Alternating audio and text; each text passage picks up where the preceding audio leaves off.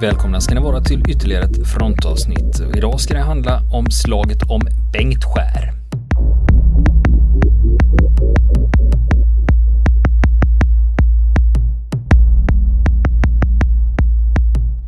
Jaha. Jaha, säger Niklas. Bengtskär, det är något som låter som det ligger utanför Brännö i Göteborgs skärgård. Ja, precis. precis. Det är det faktiskt inte, utan eh, det här är en historia som utspelar sig 1941 Mm.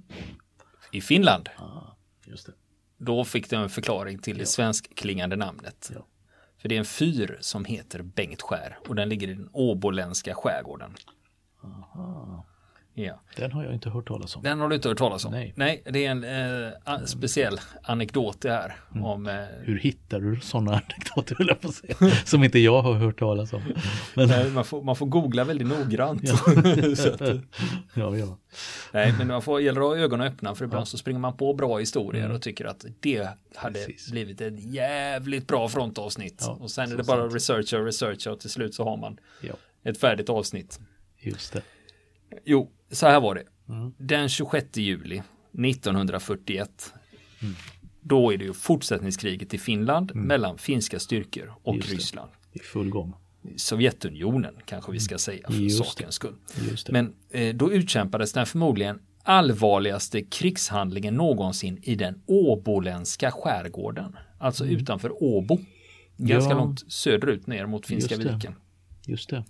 Och det var så att eh, ryssarna, de försökte spränga fyren på Bengtskär. Och för det var en strategiskt viktig utkikspost. Ja, just det. Det ingick i Hangöområdet. Just det. Ja, nu då- börjar nu faller det plinga ner lite plingeling. Du tänkte så här Hang, att de, Hangö var ju en del i sydvästra Finland där i kustområdet som ryssarna hade fått kontrollen över i samband med vinterkriget. Just det. Och till en början, det här, just det här specifika slaget vi ska prata om nu, det utkämpades mellan en liten finländsk styrka på 32 man och en dubbelt så stor sovjetisk invasionsstyrka. Och den här fyren som står där nere, om ni tänker i Finska viken och det ser ut, det där inloppet, norr om inloppet, det är där den här fyren står. Mm. Och 1906 då byggdes den här fyren och den är 52 meter hög och i sten och det är ännu idag Nordens högsta fyr. Och en av anledningarna till att man startade bygget av den här fyren överhuvudtaget det var året innan, 1905, då hade en ångbåt som hette SS Helsingfors gått på grund där och sjunkit och då omkom sex besättningsmän. Och delar av det här fartyget ligger fortfarande kvar på 13 meters djup. Och i dyksammanhang så är 13 meter ingenting utan du behöver bara det enklaste typen av dykcertifikat för att få dyka på sådana djup. Så det går bra att dyka på med vanligt eh, dykcert fast jag rekommenderar ändå en fortsättningskurs i vrakdykning innan man ger sig in på att dyka på vrak. så att, Säkerheten eh, framför allt. Ja. Eh, Då slipper man fastna i någon skit där nere om man vet vad man sysslar med. Men eh, det finns bara delar av det här fartyget kvar. Eh, förutom stäven så är det endast två ångpannor kvar och inte så mycket mer. Då undrar man, vart tog resten av fartyget vägen då? Det är borta. Eh, För det här vraket det såldes på auktion och 1906 till en järnhandlare i Hangö. Och så har han eh, bärgat det och sen sålt vidare som järnskrot. Eh, Men det sägs att nere i den här bråten som ligger på botten, där ska det fortfarande finnas kvar en hel propeller. Och det, är ganska överväxt idag, mycket snäckor och sjögräs och det kan vara svårt att utskilja enskilda detaljer. Anledningen om den här fyren Bengtskär det är ju att du har fri sikt över Finska viken för inloppet där det är åtta mil. Mm. Eh, det beror lite på väder och sånt hur långt du kan se. Men hur som helst, åtta mil söder om Bengtskär, då är det liksom, fortsätter du söderut därifrån, då är nästa anhalt Estland. Så det är liksom sista punkten där. Och precis som du var inne på, efter vinterkriget så hade Hangö udd överlåtits till Sovjetunionen och fyren på Bengtskär, då blev det ett väldigt viktigt spanings och eldledningstorn på grund av det, de hade ju ett väldigt strategiskt läge där. Och under fortsättningskriget som vi pratar om nu, då gick frontlinjen i den här skärgården. Och Bengtskär, det tjänade mycket riktigt som en utkikspost över Finska viken och det irriterade fienden. Alltså sovjeterna i det här fallet då. Så de förberedde sig för att spränga den här fyren. Och om vi tittar på det här skäret som den här fyren står på då. Det är ungefär en hektar stort, 100 gånger 100 meter. Och då deltog från finsk sida alla vapenslag och totalt 700 man. På 100 gånger 100 meter. Ja, och de ryska styrkornas antal, de har inte riktigt kunnat fastställas. Och eh, vi börjar ju här med att säga att det var 32 finska man och en dubbelt så stor sovjetisk invasionsstyrka. Ja. Så vi ska börja i den eh, mm. änden. Ja, jag såg framför mig hur de stod som packade sillar på det där skäret. ja, det blir lite trångt. Nej, det var ju båtar också som ja, ingick och sånt. Just så det var det som förklarar mm. eh, mängden ja. folk i det här då. Jag känner mig ovanligt dum i huvudet just nu. Nej då, det är ingen fara. Och det som hade hänt innan, mm. det var nämligen att det hade varit sovjetiska krigshandlingar på ön Morgonlandet. För den 16 juli alltså tio dagar innan Bengtskär då, då hade en pluton sovjetiska soldater trängt in i morgonlandet och tog den finländska vaktstyrkan till fånga. Och plutonen kom från den av Sovjetunionen arrenderade flottbasen då på Hangö udd. Och efter vinterkriget så fick ju Finland avstå Hangö udd till Sovjetunionen för en tid av 30 år. Och de här uppgifterna som jag kommer att berätta om nu, det bygger framförallt på intervjuer med veteraner som var med där. Och mm. bland annat var det för 50 år sedan, eh, då var det finska rundradion som sände en intervju med en krigsveteran som heter Fred Luther. Då ska han berätta vad som har hänt under den här dramatiska natten. För Luther han var befälhavare på Bengtskär då de ryska styrkorna landsteg där. Han kom med 32 man och då slog han sig ner på ön för att invänta en rysk attack. För man visste ju att det fanns idéer om att ryssarna kanske skulle spränga den här utsiktsposten. Och trots det så säger han att ingen hade kunnat ana hur grym och blodig striden om Bengtskär skulle bli. Och han berättar om kamrater som stupa, om hjältarna på ön och hur han och de andra finländska soldaterna höll tillbaka de ryska styrkorna. Det var den 22 juli 1941 på kvällen. Då fick löjtnant Fred Luther ett telefonbud till sitt kompanikansli i Rosala och han fick order om utan dröjsmål samla ihop en pluton och med den bege sig till Bengtskär via Örö. Och plutonen den bestod av 22, kanske 24 man. Där diffar siffrorna lite. Och på Örö då fick de vapen och taggtråd och beväpningen bestod till huvuddelen av svenska vapengåvor. Bland annat mm. Mausergevär och Bergman maskinpistoler. Mm. Och när vi pratar om Bergman maskinpistoler då avser man den tyska tillverkaren Bergman. Mm. Och den här, eh, och när vi ser hur de ser ut, de hänger på Armémuseum, det finns massa bilder på dem också. De fanns ju även i svensk tjänst, K-pist 37 eller K-pist 39 hette de.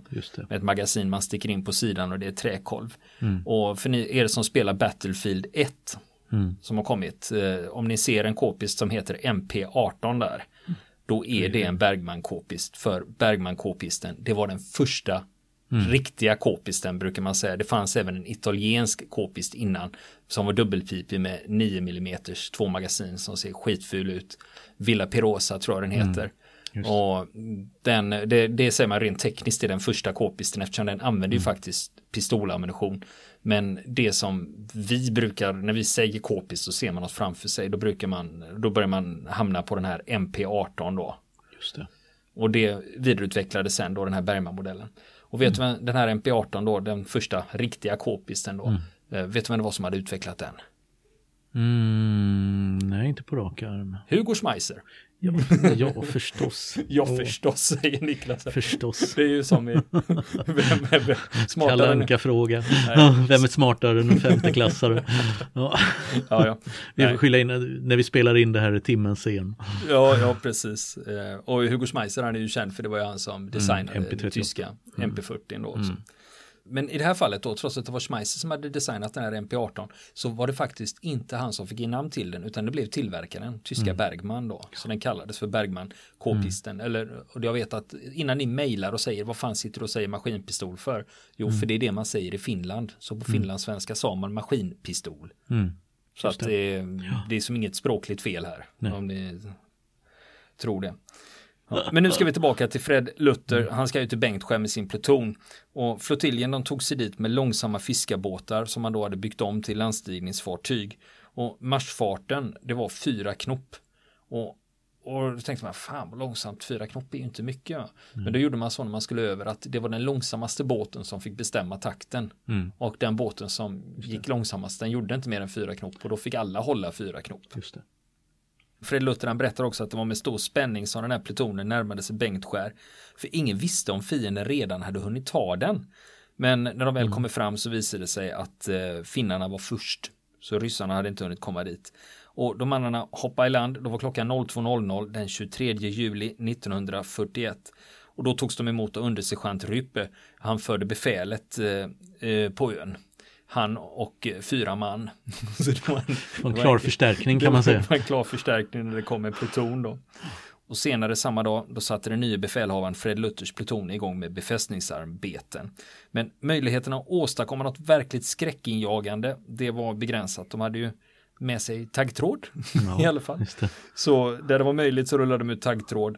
Och sen eh, senare under den här första dagen då anlände ytterligare förstärkningar till ön. Och det var en undersergeant som hette Esko Nurmi. Och han hade med sig, ja det diffar siffrorna också, han hade med sig två eller fyra man. Så de var en mm. handfull i alla fall. Och de hade i alla fall med sig en 20 mm Madsen. Det är en mm. automatkanon och den är mm. avsedd för luftvärn. Och den ställer man i en grop på den västra sidan av fyrbyggnaden men problemet var att gropkanten, den här gropen var så jävla djup så den här kanonen, den gick inte att använda. Borde tänkt på det lite tidigare då. Mm. De hade kommit hit den 23 juli. Tre dagar senare, den 26 juli. Då är klockan ett på natten. Då upptäcker vaktposten i tornet båtar som närmar sig. Men nu är det så att sikten är dålig och det är dis och det var nästan stiltje. Och vaktposten hade fått order att kommer det någon, då ska han anropa dem med en blinksignal så ska han begära lösen. Och det gör han och båtarna de svarar med väldigt, väldigt, de svarar med blinksignaler fast väldigt, väldigt otydliga. Och plötsligt så står de på och rusar mot södra udden av Bengtskär. Och innan vaktposten han ropa lösen på nytt eller hålla på och blinka, ja. då hade båtarna hunnit lägga till mot strandbrynet och då påbörjades landstigningen. Och enligt sovjetiska uppgifter, då sätter de i land 60 man. Men Luther han eh, uppskattade i efterhand då till att det måste varit fler än 60. Och sen finns det olika versioner om vad som verkligen hände under den här landstigningen. En version går ut på att det fanns en finländsk vaktpost som hette Nystrand på, på, stranden. Han trodde att det var egna män som anledde och hjälpte dem godtroget med trossen, det vill säga när de kom och slänger, en, slänger i landet rep, då tar han emot den och håller fast båten. Och en annan version säger att vaktposten blev omedelbart dödad och en tredje version påstår att vaktposten han springa undan och gömma sig. Så antingen har han hjälpt till att ta i land ryssarna eller också blir han dödad med en gång eller också har han sprungit och gömt sig. Men det finns en undersergeant här som heter Esko Nurmi och han säger eh, att han vaknade av att vaktposten sprang utanför hans fönster och skrek hysteriskt på svenska. Ryssen är här! Och undersergeanten Nurmi, han samlade ihop sina två man, eller fyra, beroende på mm. vilken historia man ska lyssna på. Och de sprang utan vapen ut till sitt kanon, kanonnäste. Och där stannade han sedan största delen av striden. Och befälhavaren här på ön, mm. Fred Luther då, han väcktes abrupt av en finskspråkig soldat som ropar på finska. Herr löjtnant, nu kommer de. Då frågar Luther, vem? Nå, ryssarna! Svarar soldaten. Och befälhavaren han rusar till sitt fönster och det här ligger på tredje våningen. Det är nämligen så att bredvid eh, fyren så finns det ett hus också. Mm. Och där kunde han urskilja några figurer ute i mörkret. Och först så trodde han då att det var hans egna mannar som han såg där nere. Så han ropade bemanna ställningarna till dem. Och till svar så fick han en k-pist-serie genom fönstret. Och då fattade han ju att ah, det är nog inte mina killar då. Mm. Och Fred Luther, han sprang därifrån barfota, han hade på sig långbyxor och en lysande vit skjorta springande ner för trapporna. Mm. Och när han kom till tornets södra dörr, då såg han tre man bära ut ett maskingevär. Och de ställde ner det på marken ungefär fyra meter från dörren. Och skytten försökte ladda men vapnet strejka, så de får inte igång det. Mm. Och strax därpå så hörde Luther en fientlig k-pist-serie smattra till i närheten och skytten Edgar Holmström sjönk, sjönk ihop i Luthers armar. Och de sista orden som skytten sa då, det var fullträff pojkar. Och utan att tänka på sin egen säkerhet då försökte befälhavaren rätta till problemen med det maskingeväret de hade med sig och han står ju där uppe med sin vita skjorta, väl synlig. Mm. Och då kommer en handgranat som slog ner en meter ifrån honom bara. Men genom ett under, den här briserar ju den här granaten, men han blir bara lätt sårad. Och han drog sig tillbaka in i fyren istället. Och därefter ropade han med hög röst, vi drar oss in i huset. Och undersergeant Eskonurmi, han var med två man vid sitt kanonnäste, han hörde inte den här uppmaningen. Och sen var det också en undersergeant som hette Harry Bjelke mm. som var där med fyra, han hade befäl över fyra man. Han hörde inte det här heller då i stridslarmet. Nej. Utan Bjelkes mannar bemannade en ställning som låg invid husväggen då på den norra sidan. Mm. Och de låg där i en och en halv timme och drog sig tillbaka in i huset först när deras ammunition tog slut. Och under mm. den reträtten när de drar sig tillbaka då stupar en av soldaterna. Och då var klockan 02.45 och landstigningen hade ju skett 01.00 och där hade det pågått en timme 45 minuter. Och Luther då? Jo, handgranaten hade ju smält, han hade blivit lätt sårad och han skyndar sig in i sitt kansli upp till tredje våningen. Och där får han syn på den välväxte soldaten Anjalin som stod vid fönstret med en buntladdning i ena handen och ett gevär i den andra. Och då går Luther fram och till fönstret där och spejar ut en stund mot fienden. Och han gav order om att skjuta på en fiendebåt som låg i land på, som kom och mm. la i land då på den södra udden. Och Angelin, han gjorde som han hade blivit tillsagd och strax därpå så bad Luther honom att slänga buntladdningen i en grop i närheten där han hade sett sovjetiska soldater tidigare. Och det här är ju inga stora avstånd utan Nej. hur man än vrider och vänder på det här så är det inte många meter Nej. till fienden. Buntladdningen som han slängde iväg, den träffar mitt i prick. I den här gropen låg det mycket riktigt flera ryska soldater som tvärdör. Och efter att ha sett det här, då vände sig Luther om och gick mot radiorummet. Men vid tröskeln, när han kom, mm. precis kommit till radiorummet, så hör han en hård duns. Och då är det soldaten Angelin, som mm. han som hade kastat buntladdningen. Då hade han blivit träffad i huvudet och tvärdött och bara ramlat ihop. Mm. Och den här buntladdningen där de hade slängt, dagen efter när man rekar ön, då är det sju fiender som har dött av den här buntladdningen då. Mm. Och en av de stupade, eh, sovjetiska soldaterna, han var ledare till den sovjetiska stormtruppen. Och sen efterhand mm. då säger Fred Luther att han undrar de här sju soldaterna som låg i den här gruppen. Han mm. fattar inte varför tvekade de? För hade de bara inte tvekat utan bara stormat rakt in, då hade de ju tagit oss med en gång. Mm. Men nu tvekar de och bara genom den mm. lilla manövern så lyckades vi stoppa anfallet. Men det är som sagt, det är alltid lätt Med chefen att vara... död. Ja, Precis. det är alltid lätt att vara mm. efterklok. Han säger så här att de tvekade en halv minut för länge och stupade på platsen. Mm. Men efter att en grupp ryska soldater lyckas ta sig in i bottenvåningen, då hade man flyttat in striden inomhus och då förskansar man sig uppe på den översta bostadsvåningen i huset där. Mm.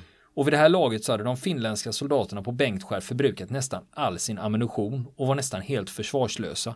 Och några pistoler, det var det enda de hade kvar att försvara sig med. Och de hoppades så att det skulle komma förstärkningar från andra enheter. För försvararna, de barrikaderade sig så bäst de kunde inuti fyren. Och det enda de kunde göra för att hålla fienden borta, det var att be närliggande batterier och beskjuta mm. ön. Alltså kalla in artilleri över mm. sina egna ställningar. Precis. Och staben på Hittis, de frågade löjtnant Luther om han kunde leda elden inifrån fyrtornet. Och han sprang barfota upp för trapporna, men väl uppe i tornet så konstaterade han att ingenting gick att göra. Skotten visslade omkring honom och det var bland de första målen som fienden besköt med sina kanoner. Och lanterninen, alltså själva mm. lampan, den var sönderskjuten. Och telefonen som hade funnits där, den hängde på en tråd utanför staketet. Och mm. kikan var sönderskjutit. Och då tycker löjtnant Luther att ah, det är ju ingen idé att jag är här, jag kan ju inte göra någonting. Eh, jag har ingen utrustning att leda elden med. Så han gick ner tillbaka till sitt kansli för att leda artillerielden därifrån istället. Och då riktade han den i praktiken mot sig själv och sin pluton. För de var inom fyren då, inom deras tjocka murar. Mm. Och om vi nu tittar på klockan här då, för det var mm. klockan 01.09. Landstigningen mm. skedde ju vid 1. 01.09 då meddelade Bengtskär att vi är under anfall och vi vill ha hjälp från batterierna på Örö. Och Örö, de börjar skjuta 01.26 och de sköt koncentrerad artillerield mot bestämda mål på Bengtskär. Men då undvek de själva fyren. Och detsamma gjorde batterierna på Granholms fästning, som, och den ligger 13 kilometer norrut. Och precisionen trots de här avstånden så hade de fruktansvärt god precision. Mm. Den egna elden, den träffade aldrig någonsin fyren, men de närmsta skotten de var endast 5-10 meter från byggnaden. Arbetsfördelningen mellan de här batterierna den var tydlig. För Granholm, de besköt vänster om fyren och Örö, de sköt till höger om fyren, så det hade de redan gjort upp. Och löjtnant Luther, han försökte dessutom leda elden på fiendens fyra snabbgående kanonbåtar. De var bestyckade med 45 mm kanoner. Och det var ingen lätt uppgift här för radioförbindelsen till batterierna gick via HITIS-staben mm. och sen använde de olika våglängd. Och det enda löjtnanten hade var en marskompass. Så han var mm. först tvungen att skicka koordinaterna till staben och sen fick de byta våglängd och skicka det till batterierna då. Och med hjälp av sin marskompass då, då meddelade han riktningen för det egna artilleriet. Men vid det laget som skotten gick, då hade ju fiendebåtarna då redan hunnit flytta på sig, så de blev inte träffade av det här. Och inifrån tornet soldaterna som är där inne, de skjuter enstaka skott från fönsteröppningarna mot fienden och de uppfattar det som att fienden har obegränsat med ammunition och bara kan mata på och mata på och mata på.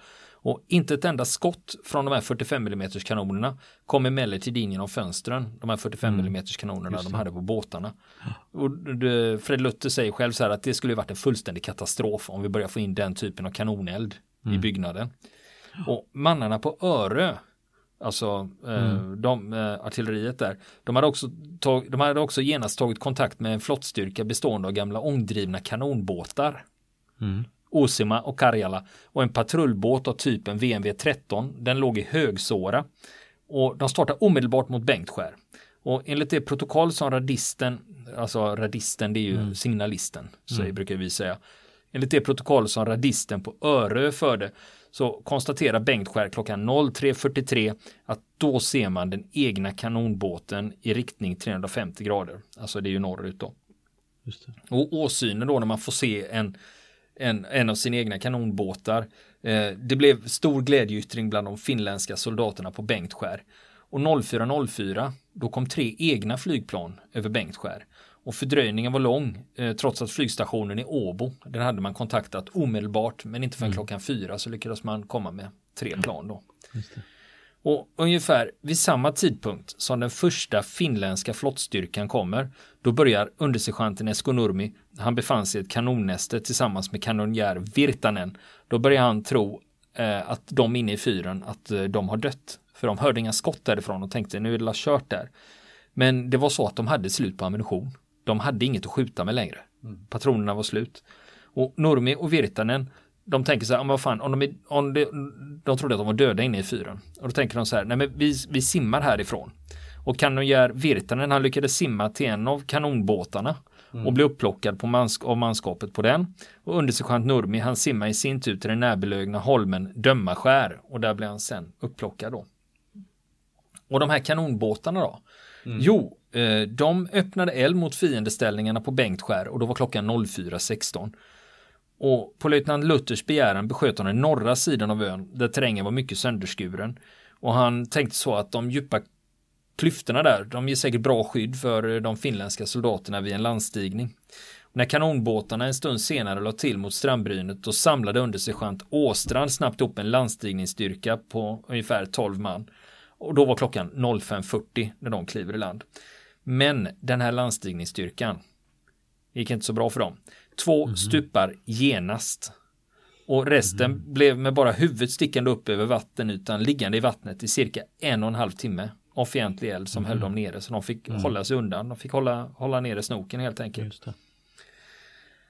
Och de kunde inte ta sig upp i vattnet förrän en förstärkning på 83 man kommit från Öre och Rosala. Och det tog för den nu 92 man starka truppen en och en halv timme att komma fram till fyren. Och det är inga stora avstånd här. Utan då är det hårda strider på extremt kort avstånd. Mm. Och avståndet var ungefär 30 meter. Men de hade en oerhört seg fiende mellan sig och fyren. Och till slut då, efter en och en halv timme, då är klockan 07.30 och då mm. har de lyckats beta sig fram till fyren. Och sen två timmar senare när klockan är 09.30 då sårades befälhavaren Fred Luther. Och inlindad i en filt så bars han ut i fyren och fördes ombord på kanonbåten Osima. Och eh, den störtbombades hela tiden av fiendeplan. Men utan att bli träffad. Och undersergeant Harry Bjelke tog över befälet.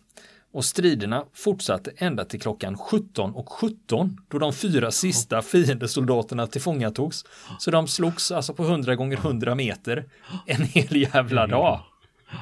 Sanslöst. Sanslöst ja. Och dagen därpå, den 27 juli 1941, då genomförde sovjetiska bombplan två bombräder över ön. Och den första räden, den ägde rum vid middagstid och den andra, det var på eftermiddagen. Den första orsakade ingen större skada, men under den andra bombräden så fick ryskt bombflyg in en fullträff på fyrbyggnaden. Och en bomb gick rätt genom taket och exploderade och inre delar av byggnaden rasade över soldaterna som var på nedersta våningen.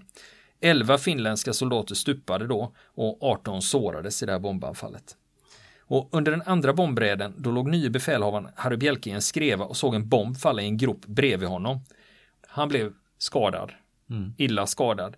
Han blev av med vänstra handen och högra ögat i den bombdetonationen. Mm. Och om vi nu tittar på siffrorna, vad blev slut, mm. slutet på striden då? Balansräkningen. Där. Balansräkningen, ja, precis. Mm. Och officiella siffror, då stupar 35 finländska och 36 ryska soldater. 13 svårt sårade ryska soldater togs till fånga. Och Fred Luthers uppfattning var att det ändå var betydligt fler ryska soldater som stupade. Och Luther, han har också sagt att han var alltför ung och oerfaren för uppdraget. Men efteråt så finns det säkert skäl att konstatera att den insats som han gjorde med sin pluton var avgörande för att fienden aldrig lyckades inta Bengtskär. Mm. Och hur gick det sen för Luther då? Ja. Jo, efter slaget om Bengtskär, det var inte slut för honom. De fyra åren som följde, då var han på fronten i Östkarelen och på Karelska näset. Mm. Och eh, när han pratade med finska rundradion, då avslutade han intervjun med att eh, det från den tiden fanns händelser som ännu starkare etsade sig i hans minne, men att natten på Bengtskär nog kvarstod som en av de allvarligaste i hans liv. Mm. Ja, och det är just den här ytan när man försöker säga en mm. hektar det är ju 100 gånger 100 meter. Ja, det, är det, är inte mycket Nej. mark. Nej. Det är närstrid hela tiden i princip. Strider. Stridsavstånd på 15 meter kanske. Det behövs inga prickskyttar direkt. Nej, precis.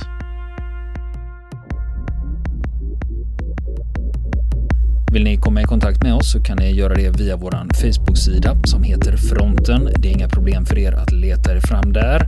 Eller också så mejlar ni på vår mejladress och det är frontenpodcast@gmail.com.